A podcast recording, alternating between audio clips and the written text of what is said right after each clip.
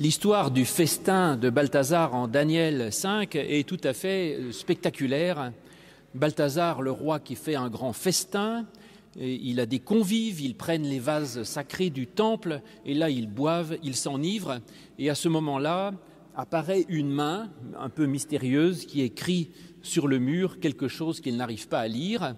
Le roi est terrifié, il appelle tous ses sages et ces astrologues qui ne savent pas lire non plus cette écriture. Et, alors, euh, par le conseil de la reine, il fait venir Daniel, qui lui arrivera à donner le sens de ces quatre mots. Ces quatre mots sont dits en général, euh, on ne sait pas dans quelle langue ils sont d'ailleurs, mais sont dits tels quels dans nos Bibles, dans nos traductions qui, le, qui les laissent, Méné, Méné, Tekel ou Farsine, Méné, Méné, Tekel ou Farsine. Et Daniel explique que, en fait, ça veut dire Méné, ça veut dire compter, Tekel, ça veut dire peser, et Farsine, diviser. Et donc, il, il présente comme une sorte de mise en garde à l'égard du roi et de son royaume, en lui disant Fais attention, Balthazar, parce que compter, tes jours sont comptés, donc tu risques de bientôt mourir. Euh, euh, Tekel, tu ne pèses pas lourd, tu es bien léger, autrement dit, et Farsine, divisé, donc ton royaume sera divisé, donné aux Perses, et il n'en restera rien. Donc ces quatre mots sont mystérieux et c'est pour ça que j'ai voulu m'y intéresser. Je me suis dit pourquoi l'Écriture nous donne ces quatre mots et, et, fait tellement un tel suspense sur la signification de ces quatre mots? Et en même temps, l'explication de Daniel est assez claire, en fait. Daniel dit en gros au roi, euh, tu te réjouis, euh, tu banquettes, mais en fait, euh, tu ne feras pas de vieux os. Et tout ça, ça te mène à quoi? Puisque tu vas bientôt mourir et que finalement, il n'empêche que ton royaume va juste être divisé et ne mènera à rien. Et donc, il y a là une sorte de mise en garde en disant que cette façon de jouir euh, d'une manière euh, irresponsable de, des biens de ce monde est totalement inconséquente et, irresponsable, effectivement. Alors il y a peut-être une injonction qui serait de dire, eh bien, euh, plutôt que de vivre n'importe comment, pèse, compte et divise, donc pèse, c'est-à-dire cherche ce qui a de la vraie valeur dans ta vie et non pas ce qui ne vaut rien, euh, pèse, préoccupe-toi de ce qui a du poids, de ce qui compte, de ce qui vaut quelque chose, et préoccupe-toi de ce qui a du, de l'importance dans ta vie, plutôt que de la, jouissance immédiate et sans lendemain. Aujourd'hui, personne ne prêche sur ce passage. J'ai cherché, vous pouvez chercher sur, sur Internet ce que vous voulez, euh, personne ne prêche sur le festin de Balthazar, sauf euh, les évangéliques américains et en particulier le grand euh, évangéliste Billy Graham euh, aimait beaucoup ce passage et a fait de très nombreux sermons là-dessus, mais un peu sur le thème, toujours un peu le même, Tremblez pécheurs, euh, la fin est proche. C'est-à-dire, il est temps de se convertir, de revenir à Dieu, soit parce que la fin du monde est proche, Jésus revient bientôt, donc trouvera-t-il quelque juste sur la terre, soit parce que vous allez bientôt mourir et donc il serait peut-être temps de mettre votre vie en ordre et de chercher les bonnes priorités. Demandez-vous à quoi mène votre vie et sachez que votre temps est compté, sachez ce qui compte, ce qui pèse ou pas dans votre vie, et sachez que si vous ne le faites pas, vous serez divisé et vous ne laisserez rien sur cette terre qui soit durable. Alors en effet, se diviser, qui est le troisième mot, la diviser, Daniel dit au roi, ton royaume sera divisé, c'est ça peut-être la question. Que vas-tu laisser sur cette terre? Tu es roi, tu as un royaume, tu as une œuvre, tu fais des grandes choses, tu t'enorgueillis de, de ta réussite, mais après ta mort, puisque tes jours sont comptés, qu'est-ce qu'il en restera? Tout cela va voler en éclats, et si ton œuvre n'est que matérielle, il n'en restera rien. Et si toi tu n'es que dans la, dissipation, dans tous les sens du terme, tu ne laisseras rien.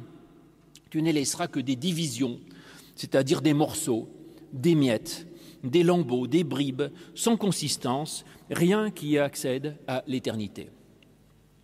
On a cela dans ce type de message dans l'évangile de Luc au chapitre 12, passage que je vous ai lu tout à l'heure, euh, du riche qui accumule dans ses greniers et qui se dit c'est formidable, je vais construire des greniers encore plus grands. Et Dieu lui dit, écoute, euh, à quoi te servent tous tes greniers puisque tes jours sont comptés, voilà, et donc tu vas bientôt mourir et tout cet argent, tous ces greniers, qu'en feras-tu? Tout ça sera éparpillé, autrement dit, et ne mènera absolument à rien. Alors donc, vous disais-je, euh, je me suis dit, cette histoire me plaît, je veux prêcher dessus. J'ai compris à peu près le message de Daniel, et en fait j'ai eu un doute avant de prêcher dessus en me disant, mais est-ce que vraiment on arrive à aller au-delà de ce message? Est-ce qu'il y a autre chose derrière? Et est-ce que le succès de ce texte ne serait pas juste dû à l'aspect euh, théâtral et dramatique de la chose, plutôt que par une profondeur de sens qui, j'avoue, m'échappe parce que l'explication de Daniel me semble claire, enfin le, message me semble évident et, et n'étant pas euh, Billy Graham, je ne me sens pas de, de m'amuser à terroriser les gens en vous disant Tremblez, pécheurs, la fin du monde est proche. Et donc j'ai eu un doute. Mais en fait, en regardant de plus près, je me suis aperçu qu'il y avait quand même beaucoup de questions non résolues là-dedans et que l'explication de Daniel ne me semblait pas tout à fait satisfaisante. D'abord, il n'est pas écrit, comme le prétend Daniel, mané tekel fares, trois mots, donc compter, non, compter, peser, diviser, mais euh, c'est mené tekel ces trois mots, et ça les spécialistes l'ont montré, même certaines traductions le, mettent tel quel, ne, ne veulent pas dire compter, peser, diviser, mais ce sont des noms de monnaie. Méné, c'est la mine, c'était une monnaie importante. D'ailleurs, il y a dans l'évangile de Luc la parabole des mines. Donc Méné, c'est une mine. Tekel, eh ben, c'est le shekel, c'est la même monnaie qui est encore aujourd'hui en Israël. Et Pérès, euh, c'est la moitié, la moitié d'une mine, c'est une division de mine, donc c'est comme un, un centime, si vous voulez, une demi-mine. Et donc, en fait, ce qui est écrit sur le mur, ce ne sont pas des verbes, contrairement à ce que dit Daniel, ce sont des noms de monnaie. Une mine, un shekel et une demi-mine. Ah, ça devient très curieux. Certains disent que c'est pour ça que les sages de, de, Balthazar n'ont pas compris.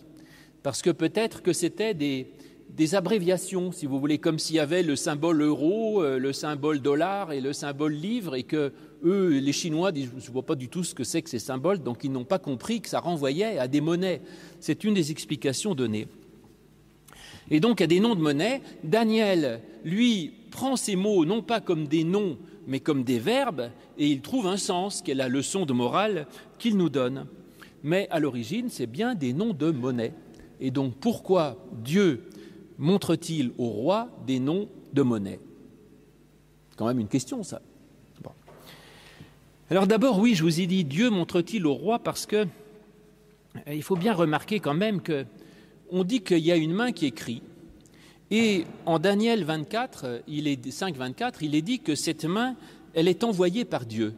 Et donc, quand c'est une main envoyée par Dieu qui écrit, c'est que pour la Bible, c'est Dieu lui-même qui écrit quelque chose sur le mur. Et là, moi, ça me fait allumer un peu tous les voyants, si vous voulez, d'alerte, en disant Dieu qui écrit avec sa main, c'est quand même pas n'importe quoi. Parce que Dieu n'a écrit avec sa main qu'une seule fois une autre chose. C'est l'étape de la loi, gravée du doigt de Dieu. Et donc Dieu a écrit l'étape de la loi, tous les commandements pour les croyants, et voilà que tout à coup, Dieu se remet à écrire quelque chose de la même importance que la table de la loi, mais juste pour le roi, comme s'il y avait une sorte d'ajout dans la loi qui ne concernait que le roi. Alors, peut-être, me disais-je, peut-être y a-t-il deux lois, en fait. Il y a une loi pour le monde, pour tout le monde, les dix commandements et tous les autres, et puis il y a une autre loi particulière que Dieu donne pour le roi, c'est-à-dire celui qui a des responsabilités. Et il dit au roi, tu vois, autrement dit, tu as des devoirs humains et religieux, ils ne sont pas niés pour autant, mais En tant que roi, il est de ton devoir religieux de gérer matériellement ton royaume et donc les finances. Autrement dit, tu es responsable et comptable des finances de ton royaume, de compter raisonnablement, d'une façon économe, et, raisonnable, les mines, les shekels et les demi-mines. Donc il y a un, devoir religieux pour le roi de gérer matériellement le monde qui lui est confié et que finalement, même pour nous, la gestion matérielle de notre vie fait partie de notre devoir religieux. Bon. Et cela euh, selon les, lois humaines. Et que ce n'est pas en, en, faisant des banquets, en servant les meilleurs vins, etc., et en dilapidant euh, les richesses de ce monde que tu gères ton royaume. Donc là, tu es un roi inconséquent. Et donc, il y a les mines, les shekels et les demi-mines. Il y a des, je dirais, des, des, lois qui sont les lois du marché, les lois de l'argent, eh bien, euh, toi, en tant que roi, tu dois faire avec les lois de l'argent. Donc Dieu, finalement, admet que l'on puisse gouverner un royaume euh, avec, euh, avec les, lois, de, les lois de la finance, je dirais. Intéressant, n'est-ce pas? Mais, cela dit, je ne n'escamote pas pour autant l'interprétation de Daniel, qui est de dire mais ok, tu respectes les lois des mines, des shekels et tout ça, là il y a des règles qui, qui t'appartiennent, mais en même temps sache que tout cela est compté, pesé et divisé, et donc tu n'es pas dans la toute-puissance. L'argent, certes, a des règles, mais en même temps ce n'est pas infini, donc tu es responsable, tu es comptable de ce qui t'a été confié, et donc sois méfiant, calcule, pèse, euh, divise, répartit, tu es responsable de l'argent de ton royaume, et, pendant que tu fais euh, la fête, les shekels filent à toute vitesse, et ça, ça n'est pas bon, parce qu'il n'en restera rien. C'est assez défendable ce que je vous dis là, même si c'est peut-être inattendu, mais dans le fond, c'est ce que défendait Luther, avec ce qu'on appelle la théologie des deux règnes. Luther disait euh, il y a deux règnes, il y a le règne du spirituel et le règne euh, du monde, autrement dit. Et le monde, dit Luther, réagit par ses propres lois, euh, qui n'ont rien à voir avec les lois de Dieu, parce que, par exemple, Dieu n'a pas dit qu'il ne fallait pas passer au feu rouge ou, rouler à plus de 110 km heure sur les voies, je ne sais pas quoi, rapides. Ça, c'est des lois humaines. Et, et, donc, il y a des lois humaines, et les lois humaines gèrent le, règne humain, et c'est très bien comme ça. Et ensuite, il y a des lois divines et spirituelles qui gèrent nos relations personnelles les uns avec les autres. Il ne faut pas tout confondre. Parce que quand on confond les deux, en général, on va à la catastrophe. C'est ce qui s'appelle la théocratie. Euh, on en a vu les ravages euh, à, à, Genève, quand Calvin prétendait effectivement gouverner Genève un peu sous les lois de ce qu'il prétendait être l'Évangile. J'aime mieux vivre aujourd'hui à Paris qu'à Genève sous Calvin. Et on en voit aujourd'hui les problèmes, de, effectivement, lorsqu'il n'y a pas de séparation entre l'Église et l'État, euh, ne serait-ce que les problèmes lorsque l'islam prétend être, par exemple, aussi une loi civile, euh, ça devient tout de suite très compliqué. Et donc, séparation des deux règnes, euh, il y a un devoir religieux et puis il y a un devoir euh, humain et matériel de gérer correctement le royaume. Et le roi euh, doit faire cela, ça fait partie de son, de son, de son devoir.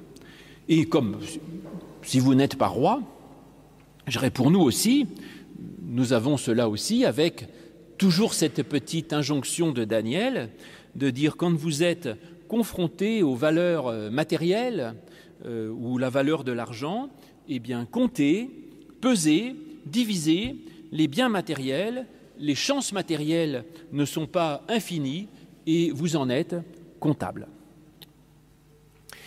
Mais ce n'est pas qu'une mise en garde. Et comme je m'interrogeais sur, sur ce texte, j'ai évidemment euh, cherché un peu tout azimut et j'ai demandé au, au, grand rabbin de France ce qu'il en pensait. Et il m'a dit du tac au tac il m'a dit, ça veut dire que quand tu es confronté à, des questions d'argent ou avant de dépenser de l'argent, calcule ce que tu gardes et ce que tu donnes. Divise l'argent que tu as pour garder une part pour toi et une part pour Dieu, c'est-à-dire quoi que tu fasses, toujours, autrement dit, n'oublie pas de donner la dîme. Voilà, c'est ce qu'il disait pour les pauvres. Et donc le problème, c'est de dépenser d'une manière inconsidérée et que peut-être il y aurait là, justement par l'injonction de Daniel, l'idée de dire, eh bien, à chaque fois que tu as une somme, tu comptes, tu soupèses, tu divises une part que je garde pour les autres, une part que je garde pour Dieu, ou pour les plus pauvres, ou pour les autres, et la part que je garde pour moi. Mais ce travail de compter, de soupeser et de diviser doit être constant dans tout ce que nous faisons. Et ça me rappelle une histoire à laquelle j'ai été confronté en tant qu'aumônier à, l'école polytechnique. Mes élèves m'avaient soumis une énigme euh, qui, leur semblait insoluble et qui agitait toute l'école parce que un vieux polytechnicien était mort et il a légué à la caisse des élèves une somme importante qu'il avait placée dans un fonds et qui rapportait euh, 10 000 euros tous les ans. Et il a dit Je veux que, comme dit-il, moi j'étais sorti 133e de l'école, je veux que tous les ans, l'élève qui sort 133e de l'école touche les 10 000 euros. C'était un truc de polytechnicien, c'est comme ça. Et euh, simplement, ça a mis en émoi toute l'école, parce que comme on ne savait pas lequel toucherait le pactole, certains ont essayé de faire signer les élèves en disant c'est injuste. Et donc, je veux que tout le monde signe, comme quoi celui qui touchera les, les 10 000 euros partage avec l'ensemble des camarades. Et donc, les élèves sont arrivés vers moi en disant Monsieur le pasteur, que feriez-vous? Est-ce que vous signeriez le papier comme quoi, si je gagne les 10 000 euros, je partagerai, ou est-ce que vous ne signez pas le papier? C'était délicat parce que si vous dites je ne signe pas, vous passez pour un, égoïste qui dit mais moi j'en ai rien à faire, je gagne les 10 000 euros, je me les garde. Et je leur ai dit écoutez, ce n'est pas la question de savoir de quelle manière on a eu cet argent parce que tout l'argent ou toutes les richesses que vous avez sont toujours en partie injustes. Qu'est-ce que vous avez fait pour naître dans un pays riche plutôt que dans un pays pauvre? Qu'est-ce que vous avez fait pour être en bonne santé plutôt que malade ou handicapé ou même handicapé mental? Qu'est-ce que vous avez fait, même vous? Certes, vous avez travaillé pour réussir le concours, mais vous étiez intelligent, vous auriez pu en plus être bête. Et puis vous avez travaillé, vous auriez pu en plus être paresseux. Donc vous aviez finalement beaucoup de grâce. Et puis d'autre part, je ne dis pas qu'est-ce que vous gagnez que vous héritez de vos parents et qu'est-ce que vous faites de ce que vous héritez de vos parents? Donc dans ce cas, tout ce que vous avez, il faudrait tout donner aux pauvres, ce qui est idiot. Et donc je leur dis, la question que vous me posez là sur les 10 000 euros, elle se pose sur tout ce que vous possédez. Et à chaque fois que vous avez quelque chose, vous devez vous poser la question, quelle est la part que je garde pour moi et quelle est la part que je partage pour les autres? Peser, compter, diviser. Et par conséquent, si vous me donnez 10 000 euros de plus, je le mets dans mon compte.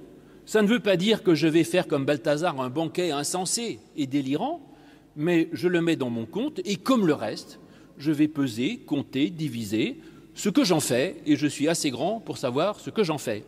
Mais tout garder pour soi ou tout donner pour les autres est aussi idiot.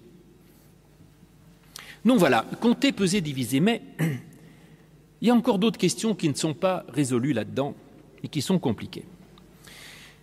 Autre, autre chose que Daniel n'explique pas, pourquoi dans l'écriture y a-t-il deux fois le premier mot, méné, méné, tekel ou farcine, alors que Daniel en explique qu'un, il dit juste méné, tekel, pharès, et puis Daniel explique mané, tekel, pharès, pharès c'est un singulier, or sur le mur il n'y a pas écrit pharès au singulier, il y a écrit ou farcine, c'est-à-dire et des parts au pluriel. Et là non plus, Daniel n'explique pas pourquoi les deux premiers sont au singulier et le dernier au pluriel.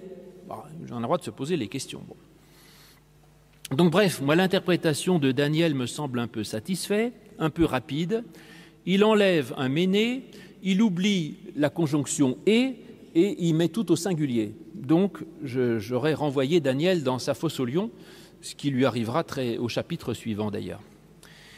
Alors pourquoi y a-t-il deux fois mené au début Compter, compter, compter. Alors là, c'est pareil, hein, je ne veux pas tout vous dire, mais il y a des, euh, des livres entiers là-dessus qui s'interrogent à ça.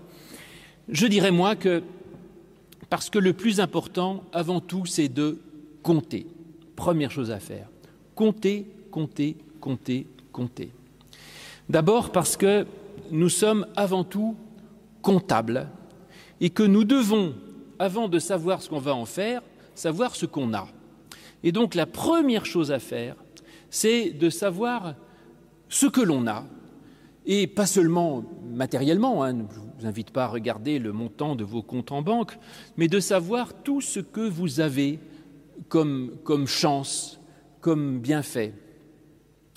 Et il faut faire un recensement de ce que l'on a, des chances, mais aussi des difficultés, enfin savoir exactement l'état des lieux, en quelque sorte. Et de compter toutes les grâces que l'on a reçues, ça permet de savoir déjà ce qu'on va en faire. Et je pense que beaucoup de gens dans ce monde, malheureusement, sont incapables de voir les, chances, les grâces, les bonheurs, les merveilles qu'il y a dans leur vie et passent à côté de tout cela et finalement passent leur temps à se plaindre alors qu'ils ont tellement de belles choses qu'ils pourraient partager avec les autres.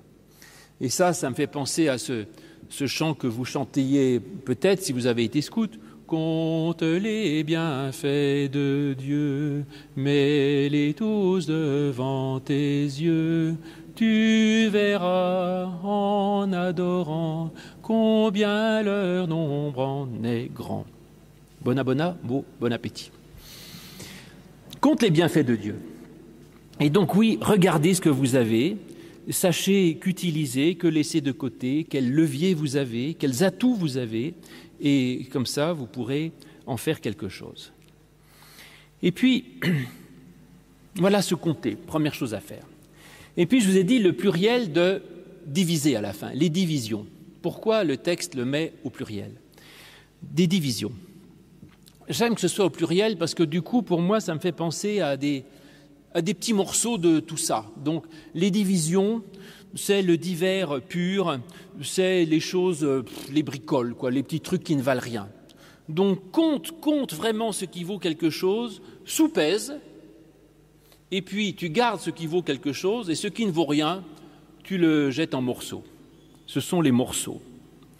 Et du coup, il y a une sorte de progression, je dirais, inverse, en quelque sorte, euh, décroissante, avec d'abord ce méné, méné, compte, compte, qui est deux fois comme une vocation, comme un appel. Abraham, Abraham, me voici. Compte, compte, mon enfant, compte ce que tu as reçu. Ensuite, tout à la fin, les farcines, les petites bricoles, les choses à laisser de côté, tout ça tu laisses. Et au milieu, quel pèse.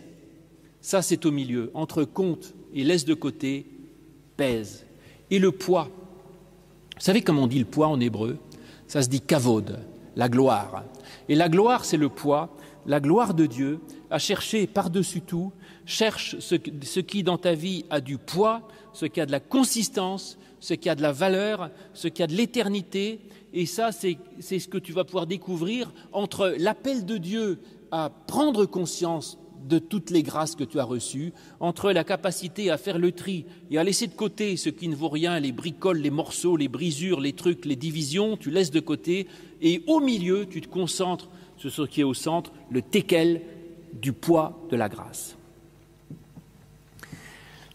Alors, d'autres gens se sont réfléchis à ça, et en particulier, c'est intéressant, le, grand psychanalyste Jacques Lacan. Figurez-vous que Lacan a, a je dirais, utilisé, a, pris dans un de ses séminaires une part importante pour commenter ce Méné, Méné, Tekel ou Farcine de Daniel, et lui avait une interprétation un peu différente en disant pourquoi Méné, Méné est-il répété? Alors là, c'est un psychanalyste et il dit dès qu'il y a répétition, c'est qu'on est en face de quelque chose de très important qui, d'une certaine façon, échappe. Quelque chose qui échappe, parce qu'on a tendance à répéter ce qui échappe. Quand vous faites toujours le même rêve, c'est qu'il y a quelque chose dont vous n'avez pas pris conscience et que votre inconscient veut vous dire. Ou alors quand il y a des répétitions, vous savez, de génération en génération, c'est qu'il y a un problème à la base dont on n'arrive pas à prendre conscience, et ça se répète, ça se répète, ça se répète, jusqu'à ce que l'on ait pris la chose en main. Et donc cette répétition, euh, pour Lacan, est le signe qu'il y a quelque chose d'important dont on n'a pas tout à fait pris conscience de l'origine. Et il dit qu'il faut compter, compter, essayer de trouver justement cette espèce d'origine mystérieuse et cachée qui nous met en mouvement pour pouvoir ensuite peser, donc en trouver l'importance, et ensuite diviser et faire la part des choses. Ce qui est amusant, c'est que du coup, ces quatre mots, méné, méné, tekel ou farcine, représentent exactement la démarche analytique. Compter, compter, je vais chercher dans mon histoire toutes ces choses qui entraînent des répétitions que je ne comprends pas. Ensuite, tekel, je pèse, je soupèse, je prends l'importance des choses. Et ensuite, farcine, je divise, c'est-à-dire je relativise et je mets chaque chose à sa place. Donc oui, c'est amusant, on trouve là exactement sur le mur la, la, démarche analytique de Freud, Lacan et des autres. C'est quand même surprenant. Et indépendamment de toute démarche analytique, je dirais que c'est pour nous tous le bon usage de notre vie d'essayer de faire un travail de compréhension en profondeur, de discernement, de, ce, travail sur soi pour essayer de comprendre ce qui nous motive, ce qui nous intéresse, ce qui nous met en mouvement, ce qui nous, nous donne envie, et de cela arriver à sous-peser, comprendre l'importance que ça a pour ensuite le répartir et construire sa vie. Dernière question des spécialistes. Pourquoi les savants de Balthazar n'ont pas réussi à lire l'écriture? Pas seulement de l'expliquer, mais ils n'ont même pas réussi à la lire du tout. Alors, en fait, on sait pourquoi. Mais les explications scientifiques ne m'intéressent pas. Ils disent bah, parce que c'était écrit en caractère euh, paléo-hébreu et que là, ils étaient à Babylone, donc ils ne savaient pas lire l'hébreu ancien. Donc, euh, eux, c'était araméen ou je ne sais quoi. Enfin, bref, ça ne va pas. Peu importe. Le Talmud a une réponse plus intéressante. Et le Talmud dit ils n'arrivaient pas à lire parce qu'en en fait, c'était bien de l'hébreu, ils savaient tous lire l'hébreu, mais ça avait été écrit d'une manière codée. Ça, c'est dans Sanhedrin, euh, chapitre 22 du Talmud. Et ils disent peut-être que c'était écrit à l'envers, ou alors qu'ils avaient remplacé chaque lettre par son contraire, le A avec le Z, le B avec le Y, etc. Et ça s'appelle l'atbash, un code hébraïque. Ou alors parce qu'au lieu de l'écrire en ligne, il l'avait écrit euh, verticalement.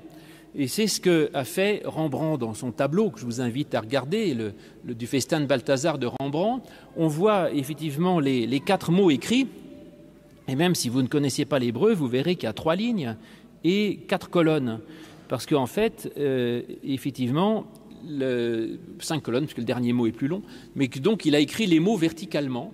Donc Rembrandt a sûrement été conseillé par un rabbin pro probablement, qui avait lu le Talmud et qui lui a expliqué qu'il fallait écrire les mots méné, méné, les deux premières colonnes, voyez, sont les mêmes, le redoublement de méné, méné, euh, verticalement et pas horizontalement, et donc euh, il n'arrivait pas à lire parce qu'il lisait dans le mauvais sens.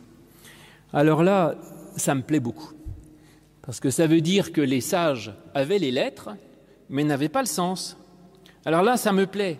Savoir lire au-delà des lettres et la nécessité d'interpréter et de lire un texte dans le bon sens. Ça, ça m'enthousiasme parce que c'est ce que j'appellerais l'antidote au fondamentalisme. Le fondamentaliste, il lit comme, un, comme une andouille. Il y a écrit, il lit. Alors il lirait dans le sens de droite à gauche de l'hébreu en ligne, et ça ne veut rien dire, mais ça ne le dérange pas, c'est ce qu'il a écrit, terminé. Et moi je dis, mais attendez, peut-être qu'il faut lire peut-être dans l'autre sens, peut-être à l'envers même, si ça se trouve, et peut-être verticalement et pas horizontalement. Et donc, il y a la, lettre ne suffit pas, il faut aussi être capable de la lire dans le bon sens et de l'interpréter. C'est ce qu'on trouve dans l'histoire de, dans les actes des apôtres, au chapitre 8, au verset 30, l'histoire du récit de l'eunuque éthiopien qui lit la Bible Et Philippe lui dit, est-ce que tu comprends ce que tu lis? Et l'eunuque dit, ben non, je, lis, mais je ne comprends rien. Ah, voilà, ça me plaît. Le fondamentaliste, il n'a pas besoin de comprendre, il lit, il applique, voilà. Il dit, je ne comprends pas. Et alors, et l'eunuque dit, comment comprendrais-je si personne ne m'explique? Oui, il y a dans le texte quelque chose à comprendre, il faut lire dans le bon sens. Et on nous dit que Daniel arrive à lire le passage parce qu'il a l'Esprit de Dieu. Alors là, vous voyez où je veux en venir peut-être. C'est Calvin. Calvin qui dit la Bible devient parole de Dieu par le témoignage intérieur du Saint-Esprit. Alors, certains disaient, euh, c'est le serpent qui se mord la queue. Qu'est-ce qui te dit que la Bible est parole de Dieu? Ben Parce que le Saint-Esprit me le dit. Bon, mais en fait, ce n'est pas ce que voulait dire Calvin. Ce qu'il veut dire, c'est que la Bible n'est parole de Dieu que par le passage par l'Esprit et non pas par la lettre. Parce que, comme le dit d'ailleurs l'évangile de, de Jean, la lettre tue, c'est l'Esprit qui fait vivre. Et lire la parole à travers l'Esprit, c'est la lire à travers ce que représente l'Esprit de Dieu, c'est-à-dire l'amour, la paix, l'accueil, le don, le pardon et la grâce. Et si vous, si vous appliquez sur la Bible le filtre d'un texte qui est là pour dire l'amour, l'accueil inconditionnel, la grâce, la relation à l'autre, le pardon et la paix, alors vous aurez une parole de Dieu. Et si vous n'avez pas cet esprit, vous aurez une parole qui condamne. Et donc si, ce que vous lisez dans la Bible va dans le sens de l'exclusion de l'autre, eh bien vous ne lisez pas selon l'esprit, parce que l'Esprit de Dieu, ce n'est pas l'exclusion, mais c'est l'accueil et c'est l'amour. Alors je reviens sur, je retombe sur mes pieds après ce petit passage antifondamentaliste en disant qu'il en est de même pour notre propre vie. Nous devons apprendre à lire notre vie et à discerner, je vous l'ai dit, les dons de Dieu et être capable de comprendre ces dons à travers l'esprit c'est-à-dire tout ce qu'il y a dans ma vie de beau, de bon, de généreux, de grand et de lumineux. Et quand j'arrive à compter tout cela, compter ce qu'il y a dans votre vie, même les grains d'amour, de pardon, de joie, de relation, les de petits gestes qui vous ont été offerts, comptez tout cela, mais surtout commencez par être capable de les voir, de les remarquer. Et après, eh bien, avec l'aide de Dieu, vous pouvez sous-peser tout cela pour ensuite les redistribuer et les rediviser. Comprendre toutes les choses de sa vie, comprendre, compter les bienfaits de Dieu, sous-peser ce qui vaut quelque chose et ce qui ne vaut rien, ce qui ne vaut rien, vous le jetez, et ce qui vaut quelque chose, vous le gardez, vous le partagez, vous en donnez une partie pour vous, d'accord, et une partie pour les autres, et surtout alors vous pourrez transmettre. Et contrairement au roi euh, Balthazar qui est incapable de transmettre son royaume, qui ensuite sera, euh, va voler en éclats, eh vous pourrez alors donner en donnant le meilleur de vous-même, transmettre quelque chose de durable qui ouvre vers la vie et vers l'éternité. Amen.